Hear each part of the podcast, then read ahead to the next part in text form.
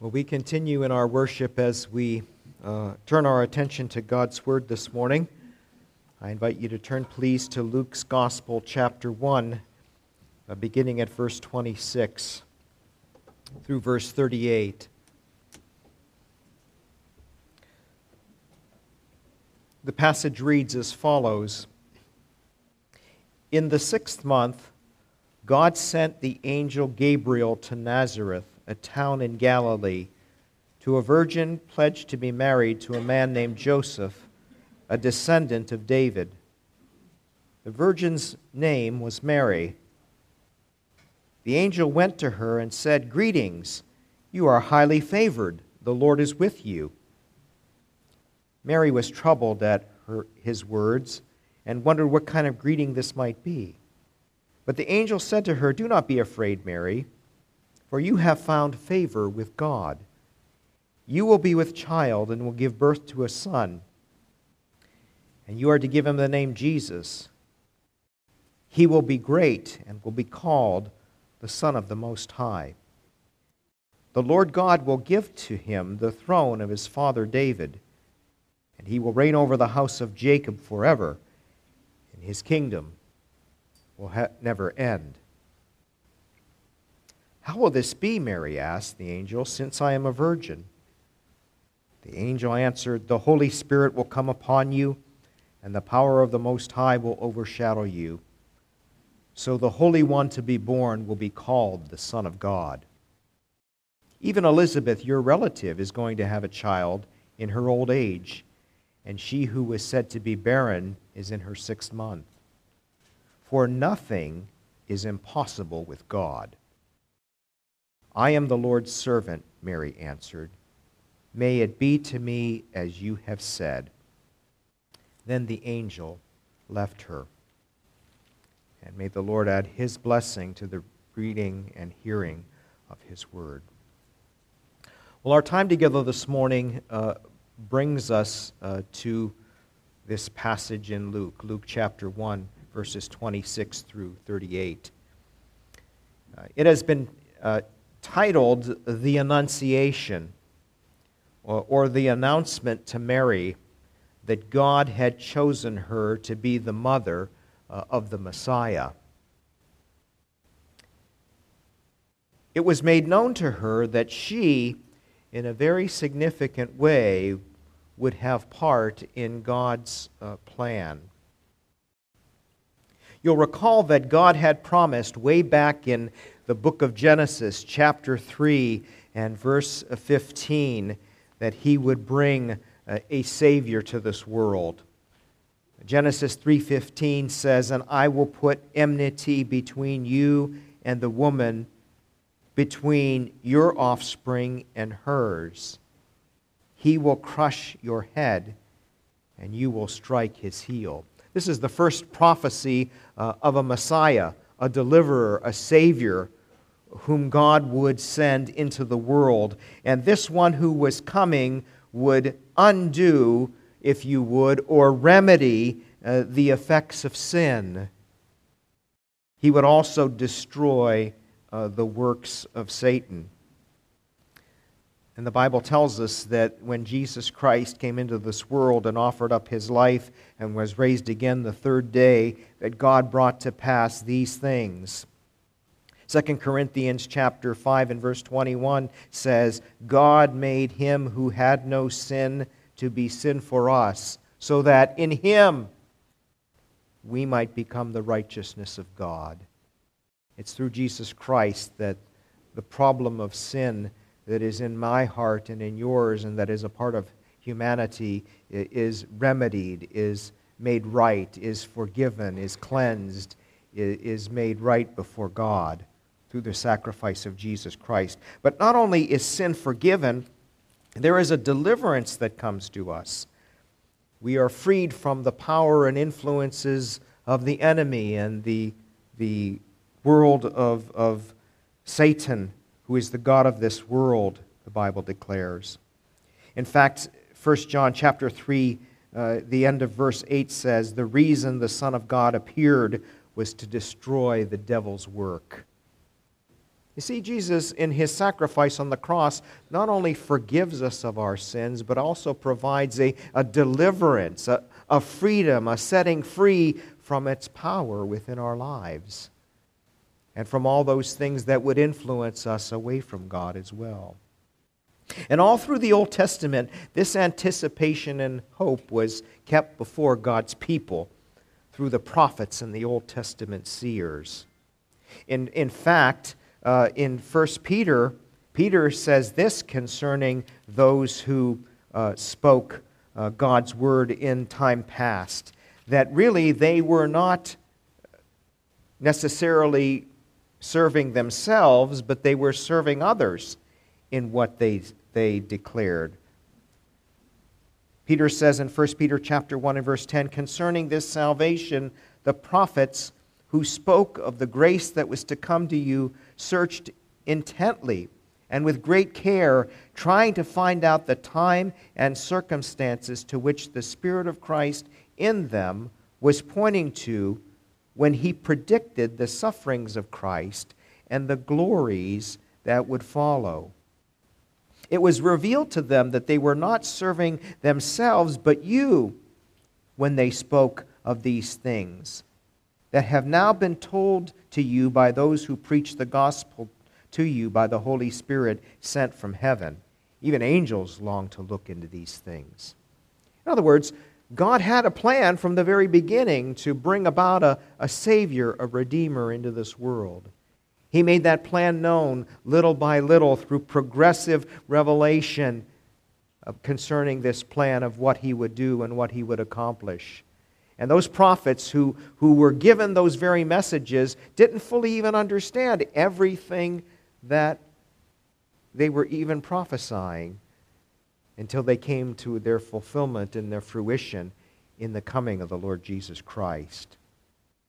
Galatians chapter four and verse four tells us, but when the time had fully come, God sent His Son, born of a woman, born under the law, to redeem those who were under the law, that we might receive the full rights as sons. And it's been suggested that one of the unspoken desires of many of the Jewish uh, women from the time of Eve even until the time of Christ was that that woman might be chosen to be the mother of the Messiah, or God's anointed one, who is prophesied to come. So this brings us to Luke chapter one and verse twenty-six. And you'll note with me that Mary is the prominent individual in this narrative. She was young. Some have suggested that she may have been as, as young as sixteen years of age. We're told three times over in this text that she was a virgin, which means that she had never had sexual relations with a man. She was pure uh, and morally uh, upright. I, I stop there just for a moment uh, just to, to say this. Mary, being as young as she was, did you ever notice in Scripture that God called a lot of young people to serve Him at a young age? You're never too late to be called by God. It's never too young to be called by God, or too late, to hear His voice, to be part of His plan. Think of, with me, of Samuel at that young age being called and being taught to listen for the voice of God, to say, "Speak, Lord, for your servant is listening." Think about Daniel in the time of the Babylonian captivity, where he and his three friends, who were renamed Shadrach, Meshach, and Abednego, had a great influence on that Babylonian kingdom. Godless as it was, God had His people there representing Him. And at a young age, Daniel determined that he would serve God faithfully, even in a foreign land. Jeremiah obviously was young, because when God called him to preach, he says, "I'm but a youth. I don't have anything to say. Who's going to listen to me?" And God reassured Jeremiah that he had a plan for his life even before he was born, and from the womb God had called him.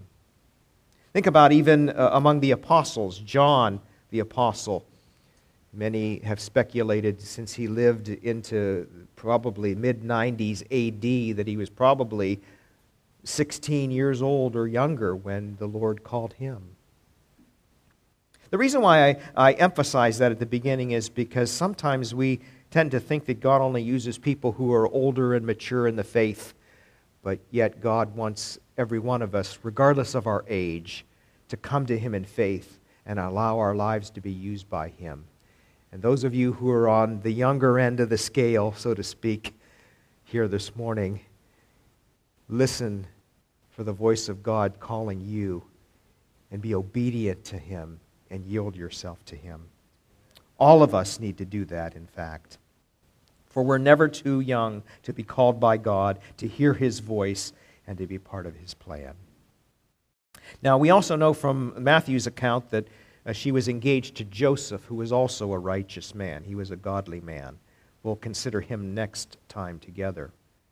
But you'll see in this context that God sends an angel to Mary, Gabriel. He is God's messenger. He appears in the Old Testament as well to Daniel, the, the young man I referred to earlier.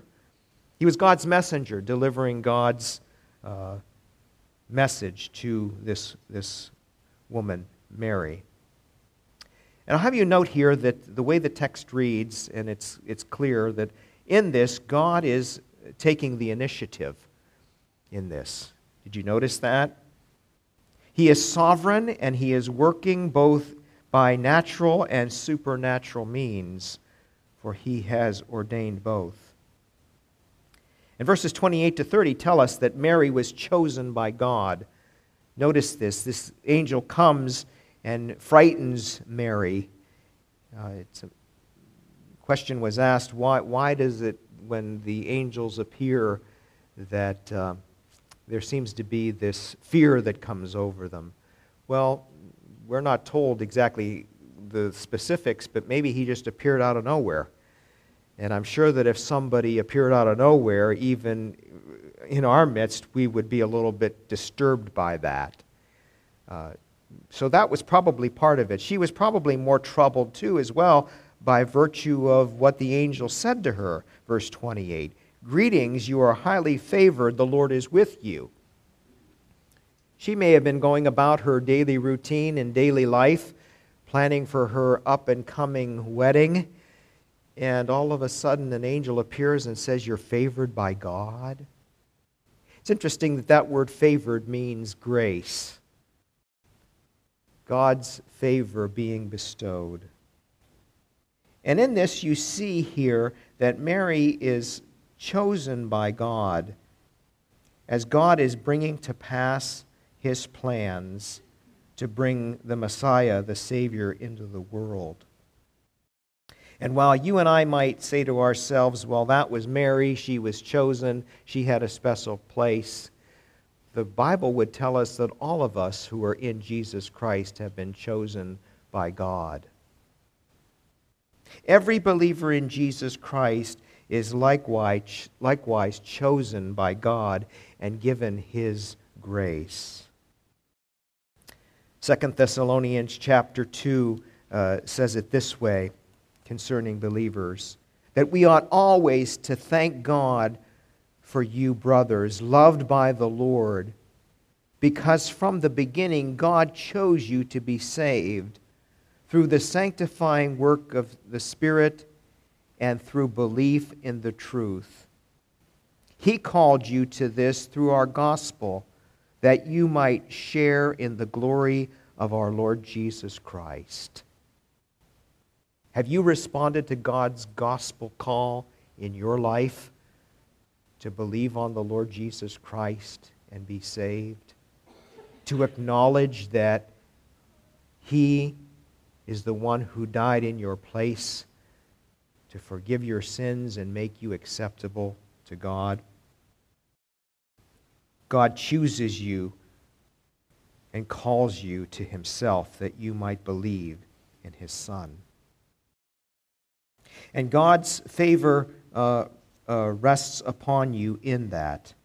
And you'll note here in verses thirty-one through thirty-three that this calling of Mary, this choosing of her, was going to further unfold the purposes and the plan of God. Look at with me at verse thirty-one once again. The angel says to Mary, "You will be with child and give birth to a son, and you're to give him the name Jesus. He will be call, he will be great and will be called the Son of the Most High. And the Lord will give to him the throne of his father David, and he will reign over the house of Jacob forever, and his kingdom will never end." See, God was making known to Mary and to us that his plan was being brought to pass to bring his son, the Messiah, into this world. The amazing thing is that this plan predates even creation. This was a plan that God had in his mind and in his heart, if I could say it in those terms, before he even created anything. First Peter tells it this concerning this plan of God. First Peter chapter one, verses nineteen and twenty. Peter speaks of the the saving work that Jesus would accomplish when he says in verse nineteen, "But you are redeemed with the precious blood of Christ, a lamb without blemish or de- defect. And notice this in verse twenty, "He was chosen before the creation of the world, but was revealed in these last times for your sake." God chose the Lord Jesus Christ to be the Redeemer prior to even creation, which would indicate his plan of salvation predates creation. Revelation chapter thirteen states it this way. Revelation thirteen verse eight, describing a time when uh, the whole world is worshiping a false god. And it says here, verse eight, "All the inhabitants of the earth will worship the beast, all whose names have not been written in the book of life belonging to the Lamb," now note this, "that was slain from the creation of the world." See, God's plan is an eternal plan. Not just eternity that is before us in the future, but an eternal plan that came uh, out of eternity past. And God's favor rests upon me and upon you by providing us this salvation through Jesus Christ. And he chose us in him. Ephesians chapter one and verse four says, "Just as you and I are chosen in Christ before the foundation uh, of the world." And God's favor rests upon you by providing for you individually and personally a Savior who is Jesus Christ. Now, when I say those things, we might uh, come to the conclusion, well, then it's all about me, but we're mistaken, because the gospel and God's plan is all about Jesus. It's not about me, or it's not about you, it's about Jesus. And notice what the angel said would be true uh, of this one that was to be born. "You are to give him the name Jesus." Did you know that the name Jesus, Yeshua, means that the Lord is salvation? The Lord saves. Uh, when you say Jesus, you're saying the Lord saves. And when you say Jesus saves, you're saying the Lord saves, saves. Salvation is God's work. And even his very name was given so that it would point us to God, who is the Savior, who is the Redeemer, who is the Deliverer, the one who provides us with salvation. And notice this, it would not be just a man named Jesus. Notice that the angel says, "He will be great and will be called the Son of the Most High."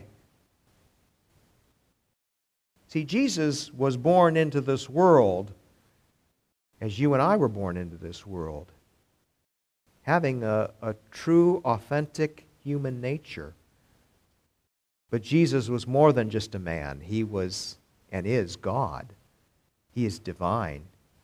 And being declared the, the Son of the Most High, and in verse thirty-five, the Son of God, this speaks of His divine nature. Jesus is both God and man, both human and divine. In fact, the Apostle Paul in Romans chapter one, when he was talking about this glorious gospel, this good news of salvation that God had brought to pass through His Son Jesus, looking back on that, that and commenting on it, he says, this is the gospel that He, referring to God, promised beforehand through His holy prophets in the Holy Scriptures regarding His Son, whom as to His human nature was a descendant of David, and who through the Spirit of holiness was declared with power to be the Son of God by His resurrection from the dead, Jesus Christ our Lord. Did you notice that? That when Paul, in this great letter that's going to explain the gospel in all its details, in all of its wonders, and all of its glories, begins by talking about Jesus, who is both human as a descendant of David, but He's also the Son of God. And no one can be saved who denies the deity of Jesus Christ. Do you believe in Him as the Son of God who came to save you from your sins and to make you right with God? Well, His work of salvation would include uh, a kingdom. Notice this. Verse thirty-three says, verse thirty-two says, the Lord God will give to him the throne of his father David. He would inherit David's throne as David's greater son, that God had promised that to David, that one of his sons would reign forever, and that he would have an eternal kingdom that would have no end, over which he would reign. Let me just say that these verses are packed with God's plan of salvation that even goes beyond just the Christmas story, so to speak. And you would do well to study these verses in more detail, for the King and His kingdom are woven throughout the entirety of the Scriptures. But this kingdom in its fullness awaits the second advent or the second coming of Jesus Christ to be brought into its fullness. In this church age, we are in what we call sometimes in theology the already not yet kingdom of the Lord Jesus Christ. It's already in that if you have trusted Christ as your Lord and Savior, you are part of His kingdom. You are, you are under His reign and His rule. But there is a not yet aspect in that there is a fullness to this kingdom and a completeness to this kingdom that awaits the second coming of Jesus Christ. And that is our hope. That just as the Old Testament saints and the Old Testament people looked forward to the first coming of Christ, you and I are exhorted in Scripture to look forward with hope to the second coming of Jesus Christ and the fruition and the completion of God's plan of redemption through His Son, Jesus Christ. And just as the Jews look forward to the Messiah's first coming, we look forward to His second. Now, Uh, there's a little bit uh, of uh, uh, a question on Mary's part in this context, because she says, well, how will this be since I'm a virgin? Now, I don't think that she was asking that uh, from the standpoint of not understanding how conception works, but how is this going to be? Uh, the response from the angel tells her very clearly, God will bring this to pass. Notice this, the angel answered, the Holy Spirit will come upon you.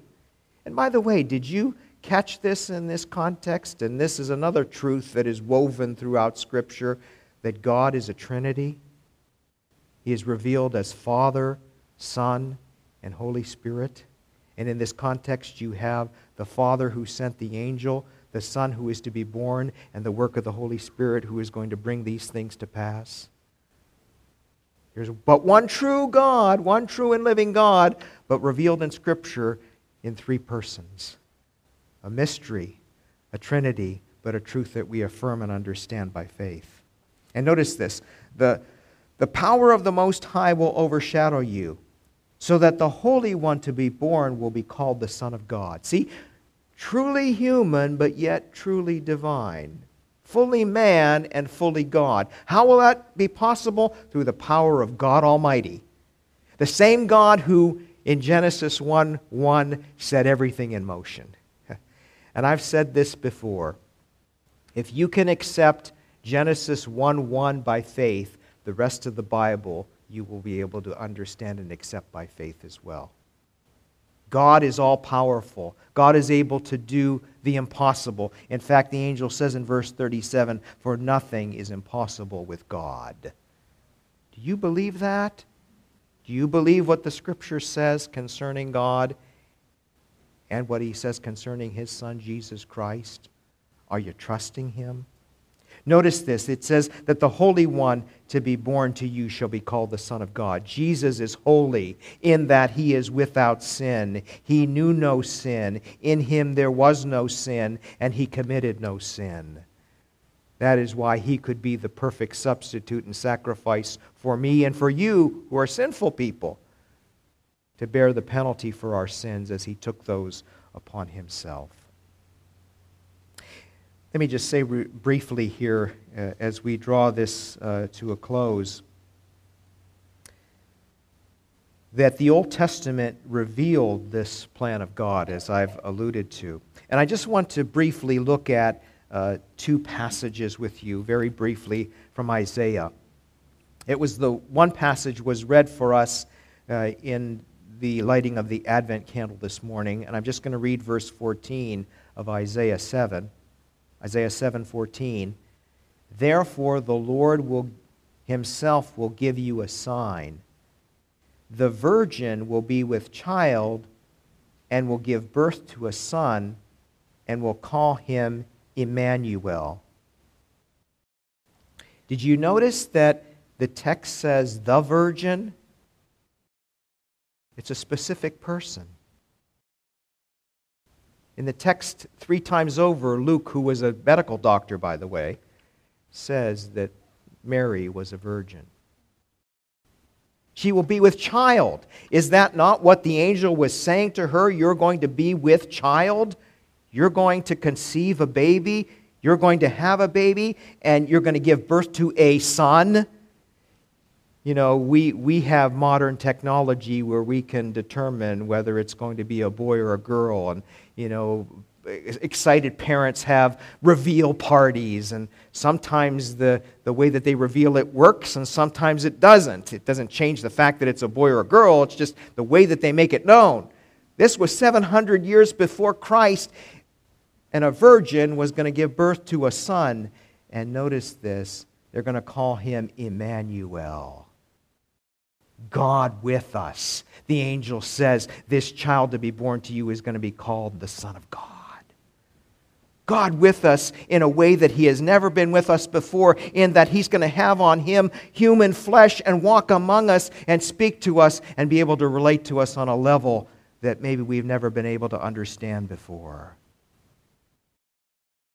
And notice Isaiah, turn over a page or two in your Bible, Isaiah nine.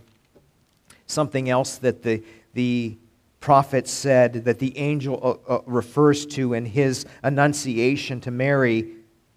Notice verse six with me. "For to us a child is born, to us a son is given." Did you know that God gave His Son, Jesus Christ, in His coming into the world, in the offering up of His life, in His resurrection the third day, in His ascension to the throne? In His coming again, God gave His Son. God, for to us a child is born, to us a son is given, and the government will be upon His shoulders. Did you see that rulership that's there? The kingship that, that is alluded to by the angel? "And He will be called Wonderful Counselor, Mighty God, Everlasting Father, Prince of Peace." Every one of those titles, a divine title that only God Himself could fulfill. And notice verse seven, "Of the increase of His government and His peace there will be no end. He will reign on David's throne and over His kingdom, establishing it and upholding it with justice and righteousness from that time on and forevermore. It's an eternal kingdom. How is this going to be accomplished? Mary says, how is this going to happen? Nothing is impossible with God. The prophet says, the zeal of the Lord Almighty will accomplish this. Do you see this consistency throughout Scripture, that God's plan is revealed, it is made known, and it is brought to pass exactly as He said it? God makes His plan known through His Word, what He has recorded in His Word. And what is Mary's response to all this? Look at verse thirty-eight with me. May it be to me as you have said. May it be to me according to your word. You see, Mary in faith takes God at His word and fully gives her life to be to God, to be part of His plan, whatever it might include, whatever it might mean. And you know, you and I are called by God to do the same. No matter what you or I might be facing in our present experience and world, wondering maybe with questions as Mary did as to how this fits into God's plan, how and when God will fulfill His promises, God says to me and to you, I want you to fully trust me because I always keep my word. And you and I can fully trust God because He always keeps His word. He always fulfills what He says He will do. And God's plan of salvation and your coming to faith in Jesus Christ as your Lord and Savior is not an afterthought. You're included in this plan. I was thinking of this uh, just because of my lack of um, athletic ability. Remember in grade school or in high school, you would be lined up and they would choose up teams. Anybody remember that? Did any of you have the experience? At least it was mine. Well, he's left. I guess I'll take him. You know, that's not the way God looks at you. He doesn't say, well, I guess this is all I have to work with. I guess if you want to come, you can come. No, God chose you from the foundation of the world to believe on the Lord Jesus Christ and be saved and part, be part of His wonderful plan of His salvation. And you, you become a trophy of grace. You become part of what He is doing to redeem those who are lost sinners when you say yes to Christ by faith. God loves you. And He is for you in Jesus Christ. And the question is, will you, like Mary, trust Him with your heart, with your life, with your soul? And if you know Him in that personal way already, will you again say to Him, yes, Lord, I'm yours. Take my life and let it be consecrated and surrendered, Lord, to Thee. Use me in your plan as you choose. Lord, I'm yours. That's what Mary did. May the gift that you give this Christmas season be your life in full devotion to Jesus Christ, the Savior and Lord. Shall we pray?